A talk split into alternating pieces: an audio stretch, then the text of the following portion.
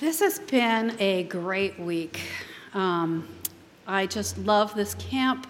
I love all of you. The singing is just everything everyone it led me to expect coming here.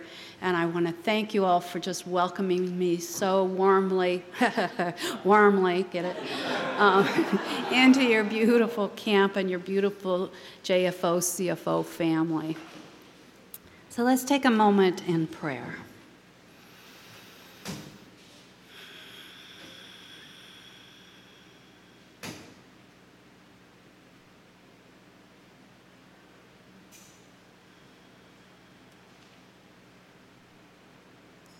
Thank you, God, for the beauty of this day, for the beauty of these souls,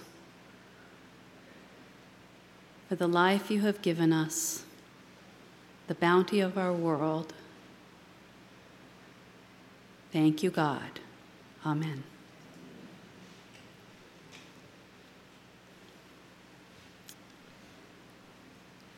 So I mentioned there have been some amazing synchronicities this week. Diane Bush in Creative Writing shared a passage out of a Glenn Clark book, and then that night Mike shared that very same passage in one of his talks. Um, and I mentioned the synchronicity with Kirsten and my uh, journeys. And Carol in her prayer prep mentioned some of the same books I've mentioned in my talks. Um, and then this, Mike's talk this morning was right in line with what I had planned to speak about tonight. So it may seem like it dovetails beautifully, which I think it will. Um, but we didn't talk, neither of us knew what either of us was talking about. So um, it's just another uh, interesting synchronicity. So, Mike shared a passage from Corinthians in which Paul is chastising, if I can use that word, the people for their dinners in which they marginalized the poor who couldn't afford to bring food and so were left hungry. And he told them this isn't the way that it should be done. And others had more than they needed, had drunk too much, um, and yet there were still people who were hungry. And it occurred to me that that may well have been the origin of potluck dinners um, which we had a, a regular basis growing up in the Methodist Church. We were known for singing and potlucks. Um, my talk this morning is, I mean, this morning, this evening, is actually about traveling, both actually and metaphorically, and the lens and filters through which we view our world. I'm an amateur photographer, and I love to capture my impressions of my travels seeing both the interesting details and the overall picture, capturing pictures of people of different places doing what they're doing. I love to travel, and since I'm semi retired, I'm able to take a few trips a year. I like taking tours to foreign countries. Some people like to travel on their own. I like tours because, uh, especially in a place where I don't speak the language, I like to just relax and be shown the country. And I learn so much from the tour guides who know their culture. They tell me things I wouldn't learn on my own. We get to go places I wouldn't necessarily go on my own. Um, and I just find it so much more relaxing to take in a country if someone else is planning all the details. Um, traveling on a tour has a trade off because you don't have as much flexibility. I know my brother in law loves to travel, but he hates tours. He always does his own planning and he sees great things, but I don't think that he learns as much about the country as I get to on a tour. I found a tour company that I really enjoy traveling with, and they usually fold in some flexibility in the time, usually an afternoon off here or there, or a full day off, so you can sit and relax, or sit at a cafe and watch the people, or take an optional tour, um, or just really soak in a place. In photography, I used to use my old non digital camera. It's funny, I'm, I'm looking at all the fans out there, and we commented in our prayer group that we'll know who went to prayer group by how many fans there are out there. Anyway, um, little side detour. Um, well, I used to use my old non digital camera, which was an old Minolta I inherited from my father when he passed away. He too loved to travel and he loved taking pictures, uh, but he rarely took pictures of people. He had this belief that sticking people in front of some scenery ruined the scenery. And so, consequently, his slideshows tended to be a little bit boring to my mind because there were never any people in them. Occasionally, he'd make my sisters or I and I stand in front of something and he'd take a picture. And when we were young, we used to hate that. So, you know, there were a lot of grumbling looking faces in those pictures. But I love taking pictures of people as well as scenery. Now, in taking pictures, the photographer can change the picture depending on what filter or lens he or she uses, what setting of aperture, what film speed they choose. Um, I could get a close up using a telephoto lens, or I could change lenses to a panorama if I used a wide angle lens. I could block out light glare with a polarizing filter, or block out a certain color and accentuate other colors if I chose a colored filter. I could create dramatic effects depending on which filter or lens I chose. Now, with digital cameras, you can do a lot of that with the camera itself, but go with me here on the metaphor of changing our filters and lenses because it works in better with my talk. Um, now, to someone who has no background in the use of those lens and filters, they probably wouldn't know how to change the outcome of the photo or even what was possible to do with those lenses and filters. The truth is, we just don't know what we don't know. That's why teachers and guides and tour guides are so helpful. They show us what we might otherwise not know how to do or what we're looking at. There was a program I got involved with at one point in my life called Landmark Education. I don't know if you're familiar with that, but I felt it was a pretty remarkable program in a lot of ways. One of the things I learned from my participation in Landmark is that we don't know what we don't know. That seems obvious, but I had never really thought of it. And they demonstrated it by a big circle. And they said, in this circle, if this circle represents all knowledge, there's this little pie slice that represents what you know, and you know you know it.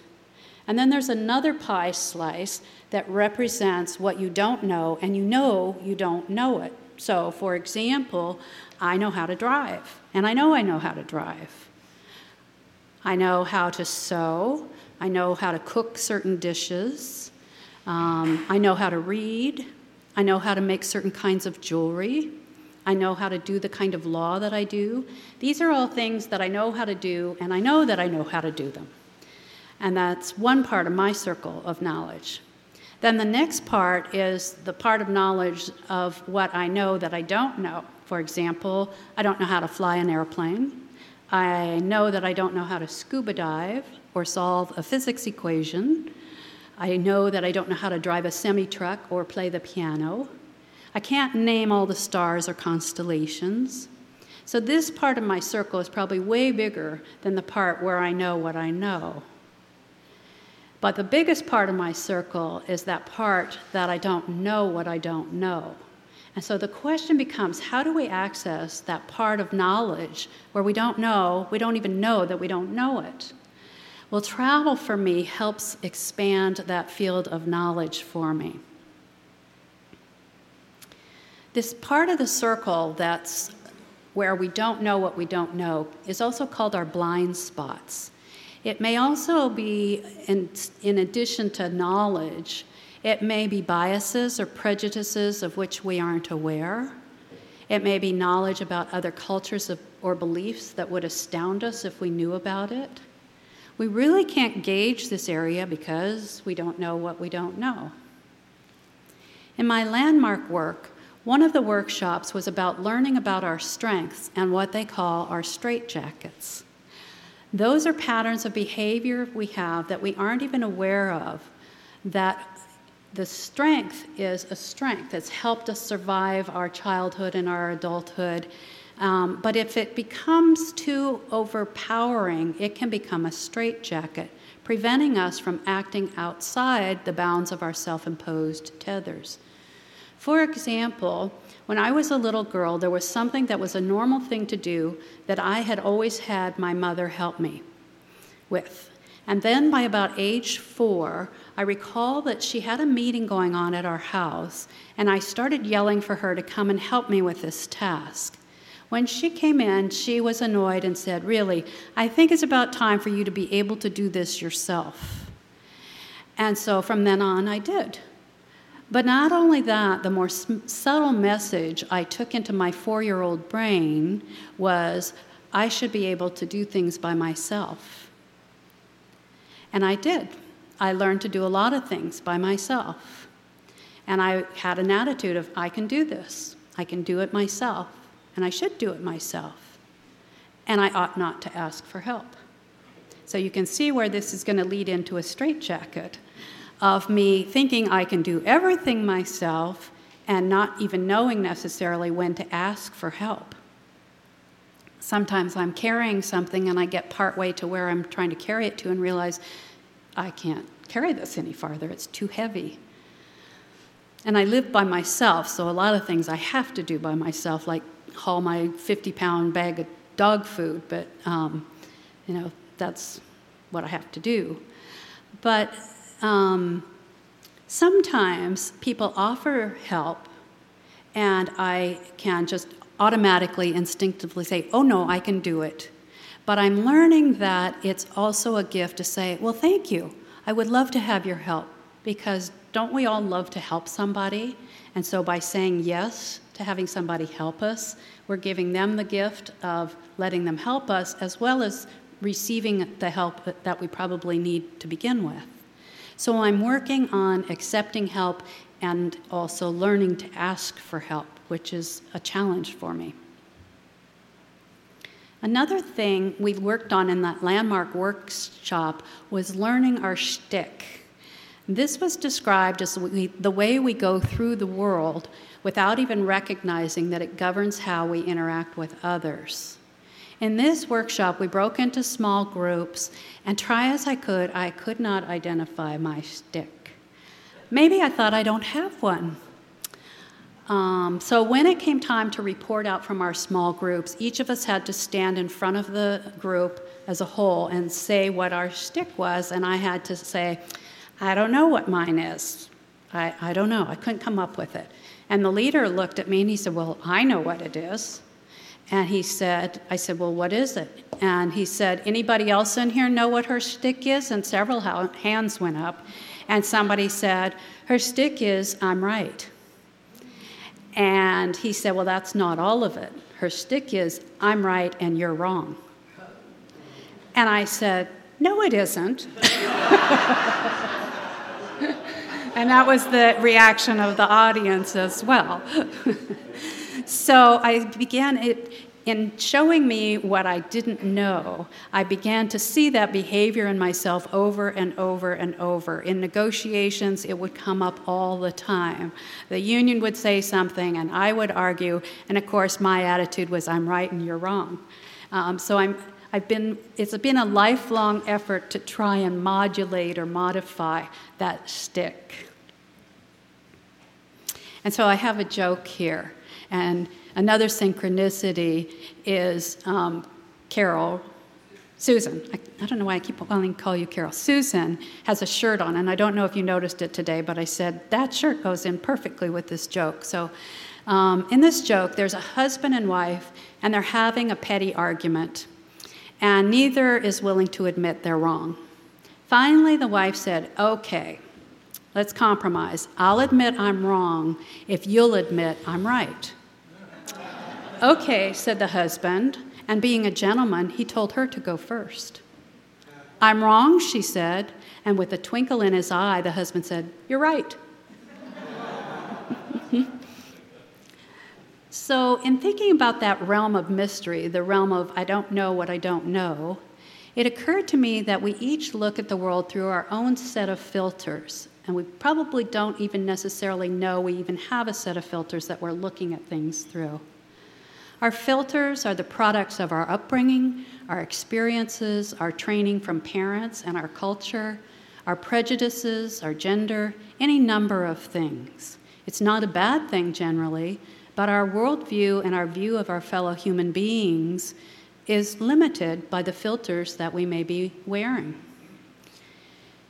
And our worldview can expand to the extent we can become aware of and remove our filters and recognize that they don't always allow us to see the world the way it actually is, but only the way we see it through those lenses and filters. And often it just takes a glimpse of something different to help us see what we weren't previously aware of. We make decisions for ourselves about what is true, and we may judge others when they are different from us, but the extent to which we do that depends on our perceptions, and our perceptions are formed by our filters through which we view our experiences. And again, we may not even know that we do this because, again, we don't know what we don't know.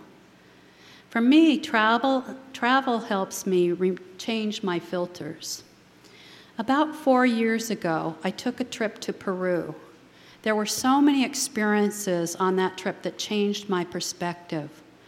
One part of the trip involved a flight over what are called the Nazca lines. I don't know if you're familiar with that, but they're designs that were drawn in the desert in southern Peru that are enormous, and they can only be perceived by, from the air.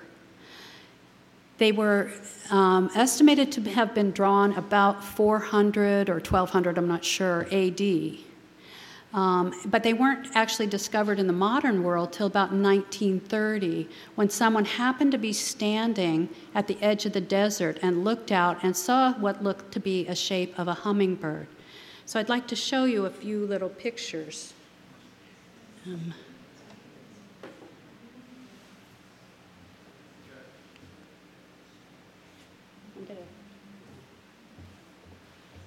Okay, can you hear me if I stand out here for a minute? Okay, so this is a gigantic figure on the side of the hill. It's probably about the size of a five story building. And they call it the happy astronaut because it kind of looks like an astronaut. You see big boots, you see what could be a helmet, and he's got his hand up, kind of waving hello. Okay, so that's one of those figures. This is a figure of a hummingbird that's probably the size of about three football fields.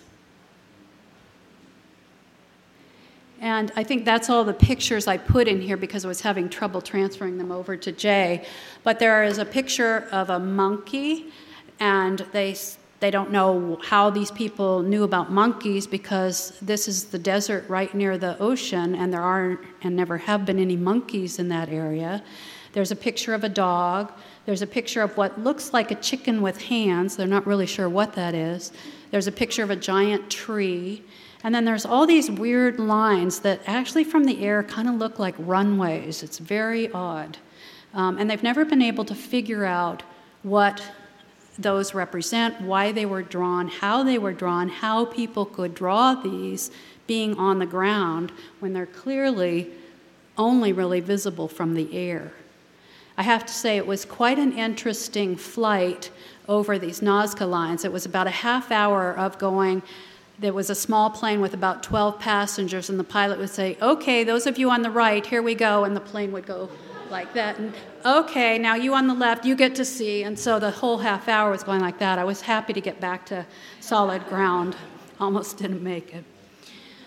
So that was very interesting to, you know, something that's on the ground. It had tire tracks because people used to drive across it not realizing it was these incredible drawings until they saw it from the air, and now it's preserved. Um, and in that part of Peru, it is so arid that I can't remember the amount of rainfall, but it's something like a quarter of an inch every five years or something like that.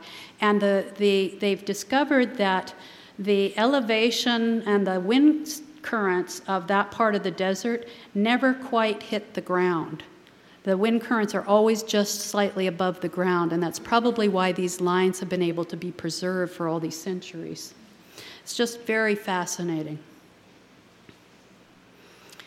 Um, then, uh, one of the things in Peru and in many um, countries that we consider to be poor by our standards is there are a lot of people, um, women and children especially, that rush up to tourists to try and sell you something.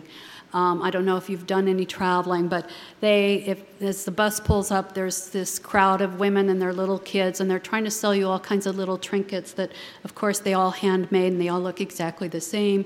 But um, it was starting to get annoying to us tourists because we felt guilty saying no and we see these cute little kids and they were hungry and you know we just we felt kind of overwhelmed.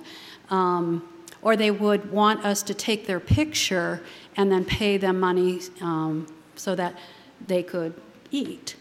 Uh, and one day our tour guide explained to us he said you know the people of peru love to work. We love to work and he said, and we have no social network, we have no social um, underpinning. So if we don't work, we don't eat. So these people who come to try and sell you things, that's their job. Or the person who rushes out into traffic to wash a windshield and then asks for money, that's their job. He said, that's all they're doing is they're working. And it shifted my whole perspective. So instead of being an annoyance, I felt respect for these people who were trying so hard to earn money to put food on their tables. And even with that, the people were so generous. There was one village that we stayed in overnight, and we were um, got to go to a family home for dinner. And this home, it looked like their house was off of a dirt road and it was just solid doors, kind of like a warehouse district or something. But they opened the doors, they had a dirt floor, and we walked in. Um, and they had spread this beautiful table just loaded with food that they had grown and prepared themselves. And they were so proud to share their food with us, and they were so proud that we had come to their home.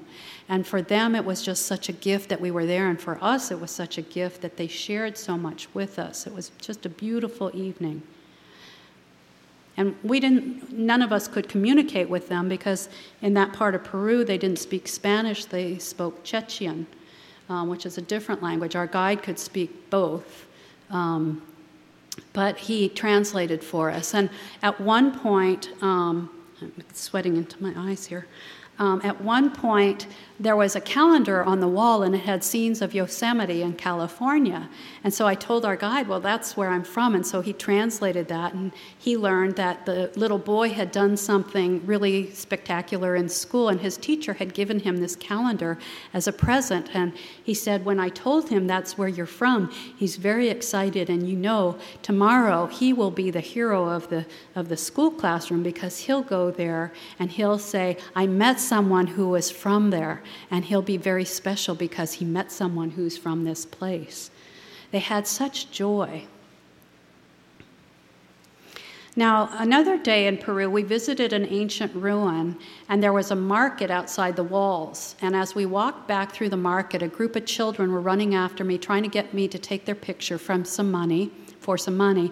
I decided I would after the guide's explanation. So I paid them, and we were getting ready to um, set up the photo shoot um, when two other children ran up and wanted to be in the picture.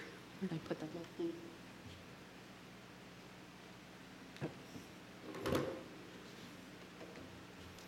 So the other two kids weren't very happy that these kids had horned in on them. So that was the first picture. But they got it together. and so that was the second picture. So I just I thought they were adorable, and, and I gave them some money, and they ran over and gave it to their mothers, and they helped contribute to the family um, coffers for dinner that night. Then another day, we visited a cemetery in Cusco to learn how the Peruvians honor their ancestors. And our guide hired two little boys to assist him he gave them money to go buy flowers and a lime, and then they came with us to the place where the crypts were. And in this um, cemetery, they don't bury their dead. They have these large structures above ground, and there's little um, crypts and the i don't know if it's the bones or the ashes but they're put into these little shelves and there's multi-story there's like a condo uh, with multi stories. And each, the front of each crypt has a little window, and they have little um, objects behind the window. And he explained that this is how they honor their ancestors. So in one, there was those little solar flowers going back and forth, and another, there was fresh flowers, and another, there was a little bottle of Coke and a truck. He said probably that person drove a truck and liked to drink Coca Cola or something. And so he hired these little boys um, to help him and um, they demonstrated how they clean the brass on these crypts. And then they run back and forth. They take the vases, they dump the old dirty, the old dead flowers out and fill it with water and put in fresh flowers. And they get it all tidied up and they clean it. They worked really hard, and he gave them some money. He paid them, and he said, "Now some Americans feel that's you know child labor, and they kind of you know criticize us for that." But he said, "Let me explain." To, for, for these boys to work there, they had to be in school. They could pick to be in school in the morning or the afternoon, but they had to be in school and they had to be making satisfactory progress, or they weren't allowed to help like this. And he said, This is how they help their families. And they feel very proud of their efforts to help their families this way, put food on the table, and they work very hard. And he said, and they perform a, a, wonderful service because some of these crypts are up very high. And if it's an elderly person whose family crypt it is, whose family member is there, they can't get up there. And he said, it's very important to us that we maintain these crypts. And if you notice one that's kind of uh, not been looked after, he said, we never tell the person. We, of course, know everybody, knows everybody, but we don't tell them their, you know, their crypt is looking kind of shoddy uh, we say, Gosh, it looks like you haven't been able to visit for a while. You know, and um, just as he was finishing this explanation, an elderly woman came up and asked if she could hire the boys, and her husband's crypt was way up high, and so they brought the ladder over and they proceeded to help her get her her husband's crypt all cleaned up. So it changed my perspective from that standpoint of these boys and the work that they were doing. So, that experience in Peru taught me to change my filters about what I was seeing and the judgments I was making. I gained a great deal of respect for these hardworking people, and that knowledge of how I judged them through my privileged filter of growing up white in the U.S. was an important lesson for me. In May of this year, I traveled with my sister to the Balkans, as I mentioned earlier, the countries of Romania, Bulgaria, Macedonia, and Albania. We learned from a woman what it was like to live in Romania during the communist rule with no food, no money, no freedom, and constant fear that a friend or neighbor or even a family member would report them to the government as subversive. She said that after the fall of communism, the new democratic government allowed people to view their files to see who had reported them to the communists. Her, her father had been reported, but he chose not to view his file. He said, That part of my life is over. I don't want to revisit it, whatever their motives were. I don't want to know who, who turned me in. But someone she worked with, a man that she worked with, decided he wanted to look at his file, and so he did. And he found out that the person who had turned, in, turned him in to the government was his wife. But the government offered extra food rations for those who turned others in. And when you're starving or your children are starving, it's hard to know what you would be willing to do to put food on your table. Listening to her and realizing that she and I are probably close in age made me appreciate even more the freedom that we enjoy here in this country and made me know more than ever that I never want to take that for granted. On that same trip, we visited a whole lot of old churches, all of them Orthodox Catholic churches. At one point, our guide said, I know we're seeing a lot of churches, and you may be getting tired of them, but church and religion is the core of who we are. So if you were to learn about our culture, we visit churches. And their churches were beautifully illustrated. And that's how the priests would tell the story, the Bible stories. They would point to the pictures in the church, and they're centuries old. Um, And one, one of the days we were in Bulgaria and we were entering a church where there was a service taking place. It was a weekday morning around 9 o'clock in the morning, and about 40 to 50 people were in the church listening to Mass. And on that particular morning, I had received an email that um, a dear friend, um, Mare Dunham, had just been diagnosed with a brain tumor. So I was feeling very tender as we went into that church. And on that particular day, our tour guide, not knowing anything about what was going on with me, chose to buy um, a, a, dozen um, candle tapers and offered them to us if we wanted to light a candle.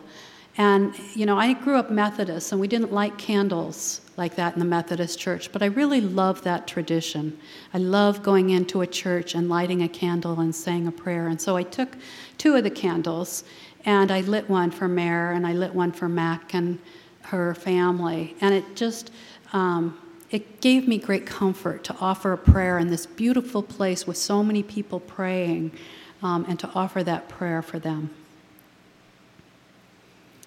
Another travel experience I had one time that was really profound for me um, what happened in Assisi in Italy. And Assisi is the home of St. Francis.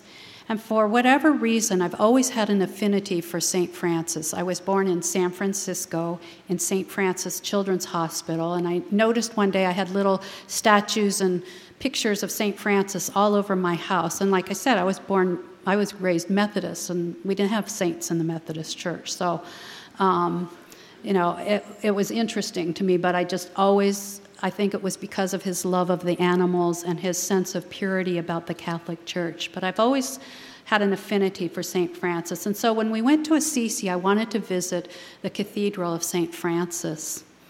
And um, before we had gone to Assisi, I had gone to Padua to the Cathedral of St. Anthony. And when I walked into that cathedral, it, the energy was palpable. I could feel centuries of prayer I could feel centuries of people's lives, of baptisms, of weddings, of funerals, of praise, of sadness. It just overwhelmed me, and I started to cry. And a couple of other people in my tour group did likewise. And in that church, they had a priest sitting at a table who was offering blessings and inviting you to leave a donation. And so I decided to go get a blessing from this Catholic Italian priest. And um, he was very kind and he didn't speak any English, and I spoke no Italian or Latin. I'm not sure what my blessing was in, but I figured God knew. And I got a blessing, and it just it felt very holy to me.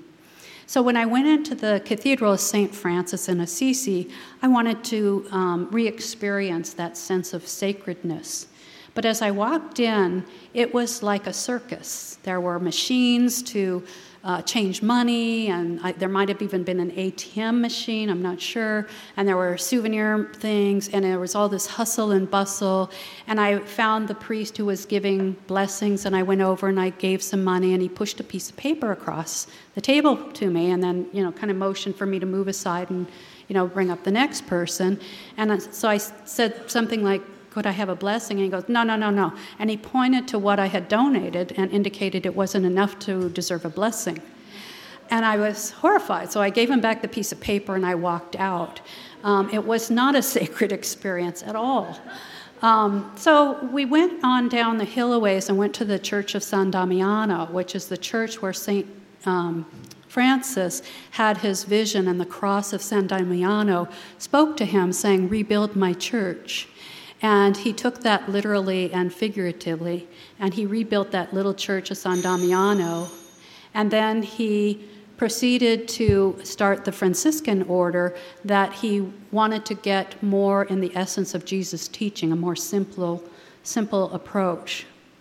And um, that was a very sweet little church. But the Cross of San Damiano is actually up, back up the hill in Assisi in the Basilica of St. Clare. So we went back up the hill and we went into this sweet church of St. Clare. It's a basilica. And we went in, it was very open. Um, it had had a lot of damage in the earthquake and they hadn't yet been able to fix it. Um, and so the whole central part was just completely empty. It was like this great big huge hall. But there was this little chapel off to the side. And I went in there and there was the cross of San Damiano on the wall. And so I knelt to say some prayers. And as I did, I felt a hand on my head. And in my mind, I heard the words, I have to find them.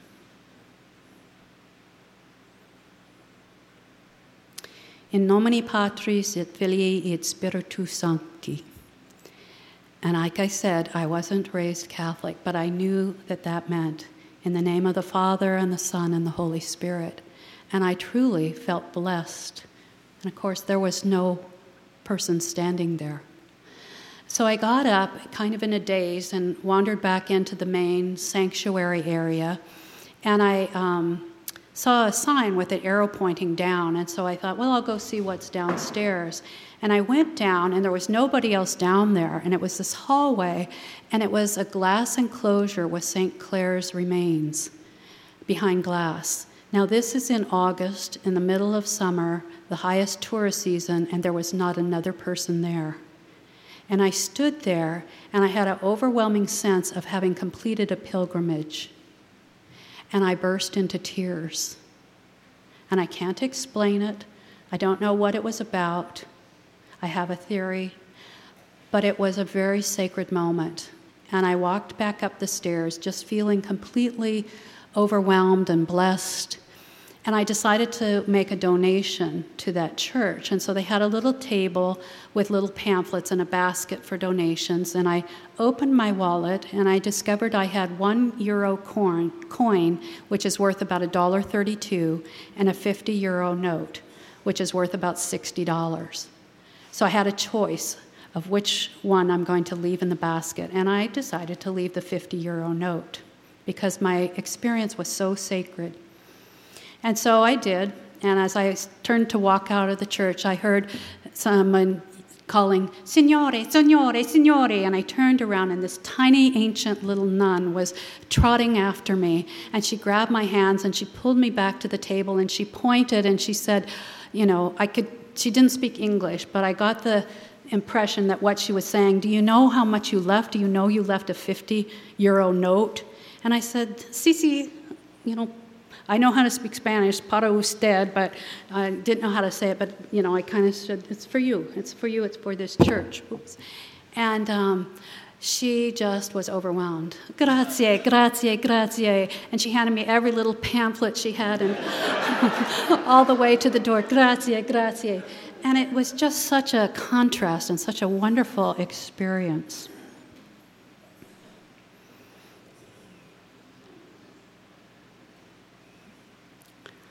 Now, one of the other travel experiences I had uh, that I wanted to share with you uh, occurred on a cruise to Alaska. And right before this cruise, our church was doing this um, training process called, it's a mouthful, but it's called The Art and Practice of Living as If No One and Nothing is Against You. And it was a, a, like a toolbox process for us to take anything that came across our path as an emotional upset and have a process to get behind what the emotion was and figure out what it was in us that was being triggered, to bring it out into the light and to heal it. And so, my homework the week I was going on this cruise was to have an experience that upset me and then do this process. And I said in our class, Well, I'm going on this cruise with three really dear friends. I don't think anything's going to happen. and so, um, I flew with my friend Robin up to Seattle, and we were meeting this couple friend from Santa Rosa who were flying in from San Francisco. And they had never been on a cruise before, and she wasn't sure what the process was. And I said, Well, just you get there an hour early, just wait. We'll all meet up at the airport, and then we'll take the bus to the ship, and then we'll be great. So Robin and I got there, and this couple friend weren't there. And um, I tried calling them, and it went right to voicemail, and I couldn't get a hold of them. And her brother had been quite ill, so I was afraid something had happened to him. And so, anyway, um, Robin said, Well, let's just go on to the ship. And I said, Well, no, we need to wait for this friend. I mean, I don't want her to get here and not know what to do. So we waited and we waited and we waited. And Robin kept saying, I'm, I'm sure they're fine. Let's just go to the ship. And, and uh, so after three hours, I finally said, Okay, let's go ahead and go. And we get to the ship, and of course, there's a long line. And by the time we get on, and we're going to go have lunch in the dining room, and we walk in, and there's my friends sitting there enjoying their lunch. And I went over to the table and I said, Where have you guys been? And she said, Oh, we got here hours ago. You know, we landed and we got on the bus and we came over here. We had a wonderful tour of the ship. We got into our cabin. We got relaxed. We're having a nice lunch. It's just great. And I said, Well, don't you remember we had this agreement to meet at the airport? And she goes, Well, I just figured you'd know that we'd come on ahead. So I was angry. Anyway, so there was my opportunity to do this process. And remember, my shtick is I'm right and you're wrong. So I had a real hard time with this process, not making her wrong in this. But bless my friend Robin, who kept saying, No, what is it going on with you? Not her, but with you. And so finally, I dug and dug and got it was one of those times of taking my filter off and seeing that what it came down to for me was that if she really knew me, she would know I wouldn't have left the airport because that was the plan we made. But she didn't do that, so she must not really know me. And if she, one of my closest friends, doesn't really know me, then who really does know me? And if she really knew me and loved me, she wouldn't have done that. And so she doesn't really love me. And if this dear friend of mine doesn't really love me, then I'm not really lovable. And that was the heart of my upset.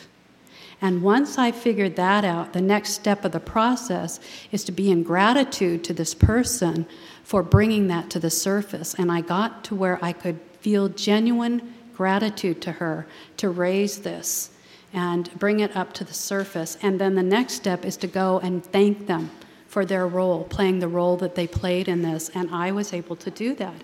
And the emotional part of it was gone. It was completely gone, and I got to take my filter off and see something in me that needed some more healing.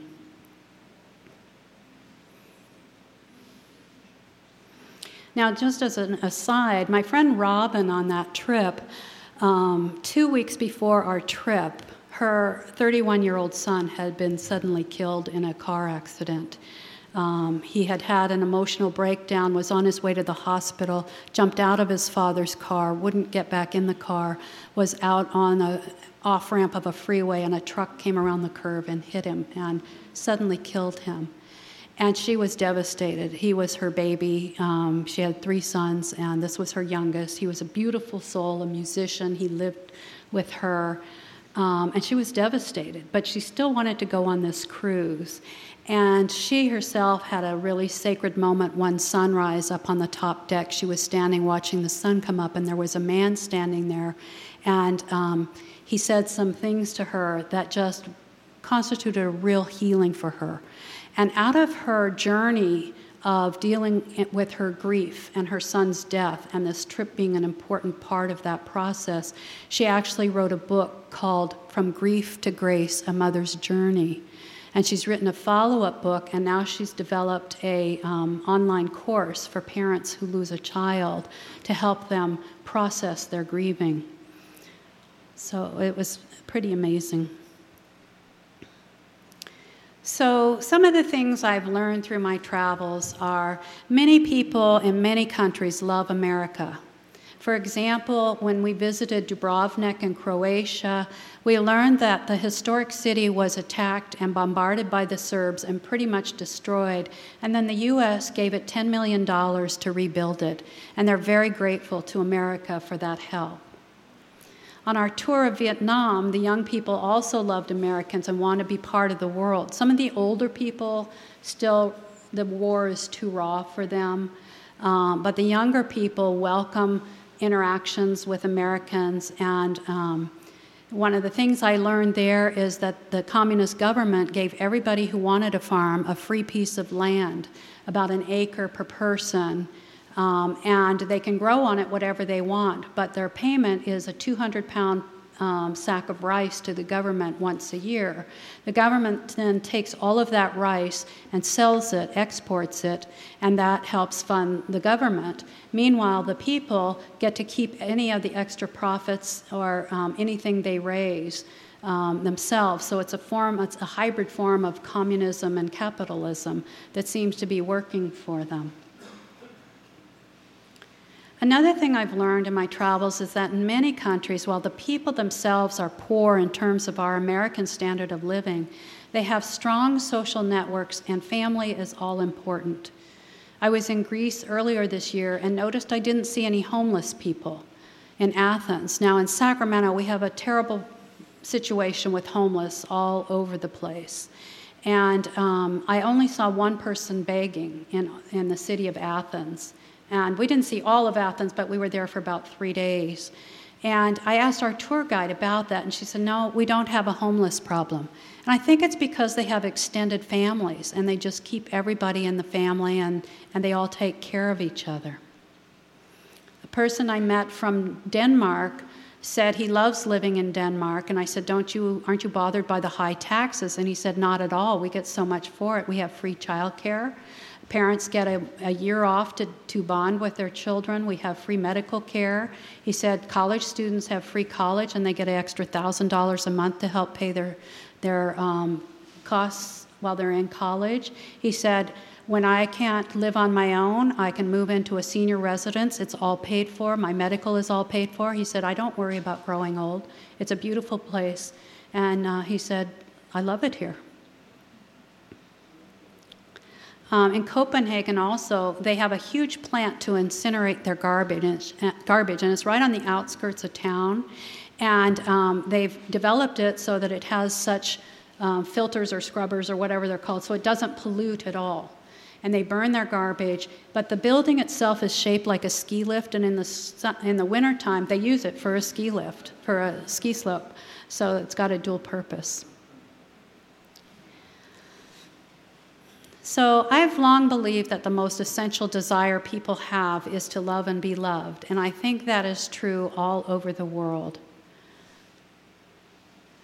I believe that we are called by God to move the evolution of humanity forward through raising our own vibration and being a stand for love. It can be challenging at times, but it is so important. And for me, CFO and JFO has provided opportunities to realize my filters and lenses, to take them off in a safe and loving environment, see the world of spirituality and Jesus and the Bible from different perspectives. And if I don't agree with it, as Mike says, hmm, there's a thought. So I invite you, if you choose, to think about what kind of filters you might be using to view your world, and in discovering them, maybe remove them and see what you may have been missing. And if I, I know for me, if I experience judgment of another, if I find myself judging another, then chances are good that I'm viewing that person through one of my filters. And when I'm intimidated by someone who is different from me, or that, that may be an indication I'm, view, I'm viewing that person through one of my filters as well. And I sometimes wonder how much of my world I've been missing because of looking at it through a different lens or filters. So, one of my intentions is to start being aware of that and start trying to remove my filters. So, thank you.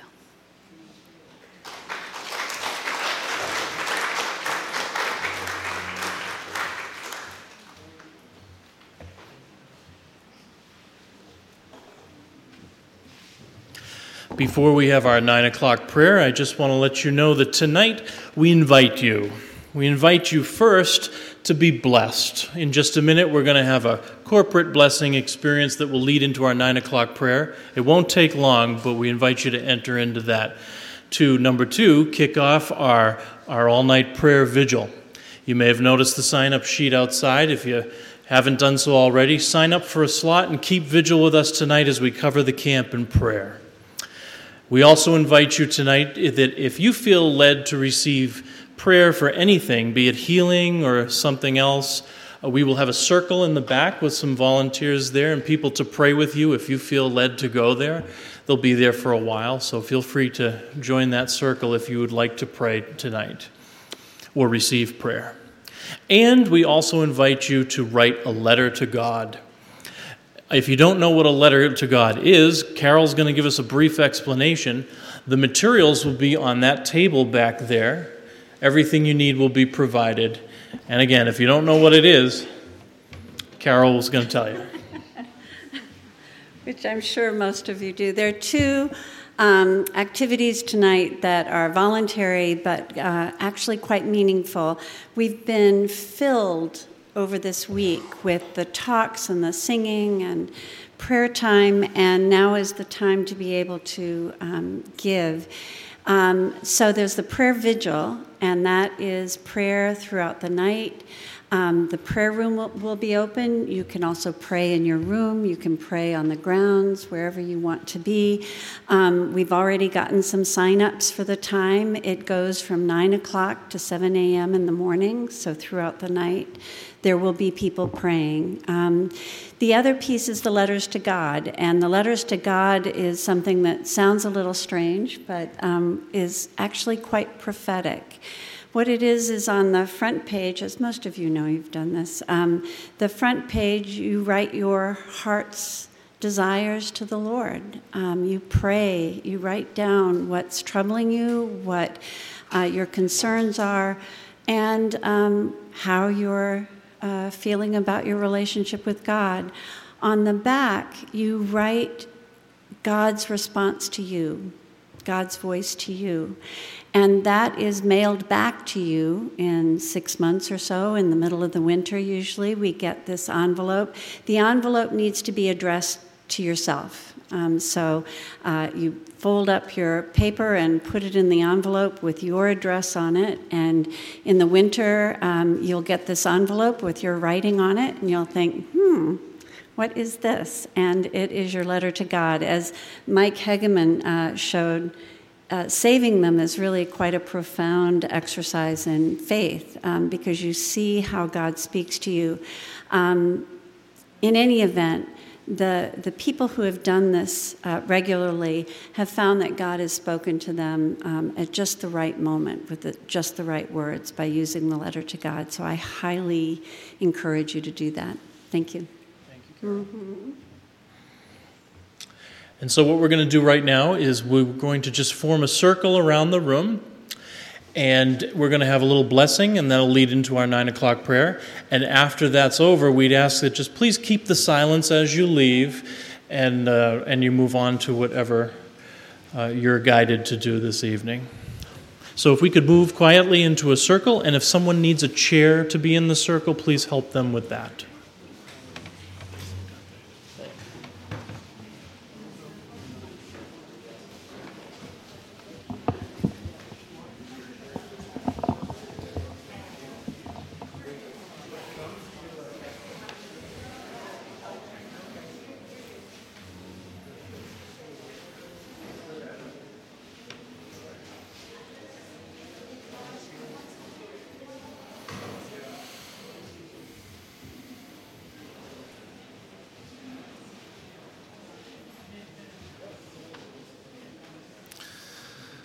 So, as Dana mentioned, we're going to do a short group blessing, and we're going to do it in such a way that you can be both a giver and a receiver at the same time. And um, anybody who was ever in a Greg Harrison prayer group will remember some of these prayers in this way of praying for the person on our left and our right.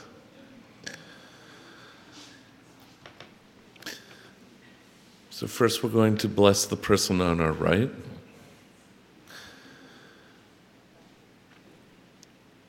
I'll say these words to the front, and I'll speak them, and you can say them in your mind for that person on your right. Veni Sancte Spiritus, come Holy Spirit. Father, we pray for this person on our right. May you be in the right place at the right time, doing and saying the right things with the right people. I pray that the Spirit of God would be above you and below you, to your left and to your right, that the Spirit of God would go before you and would be behind you and would dwell within you. May the Spirit of Jesus Christ bring you healing in body, mind, and soul, and bestow upon you a peace that the world can neither grant nor take away from this day forward and in the year ahead. Amen. And now for the person on your left.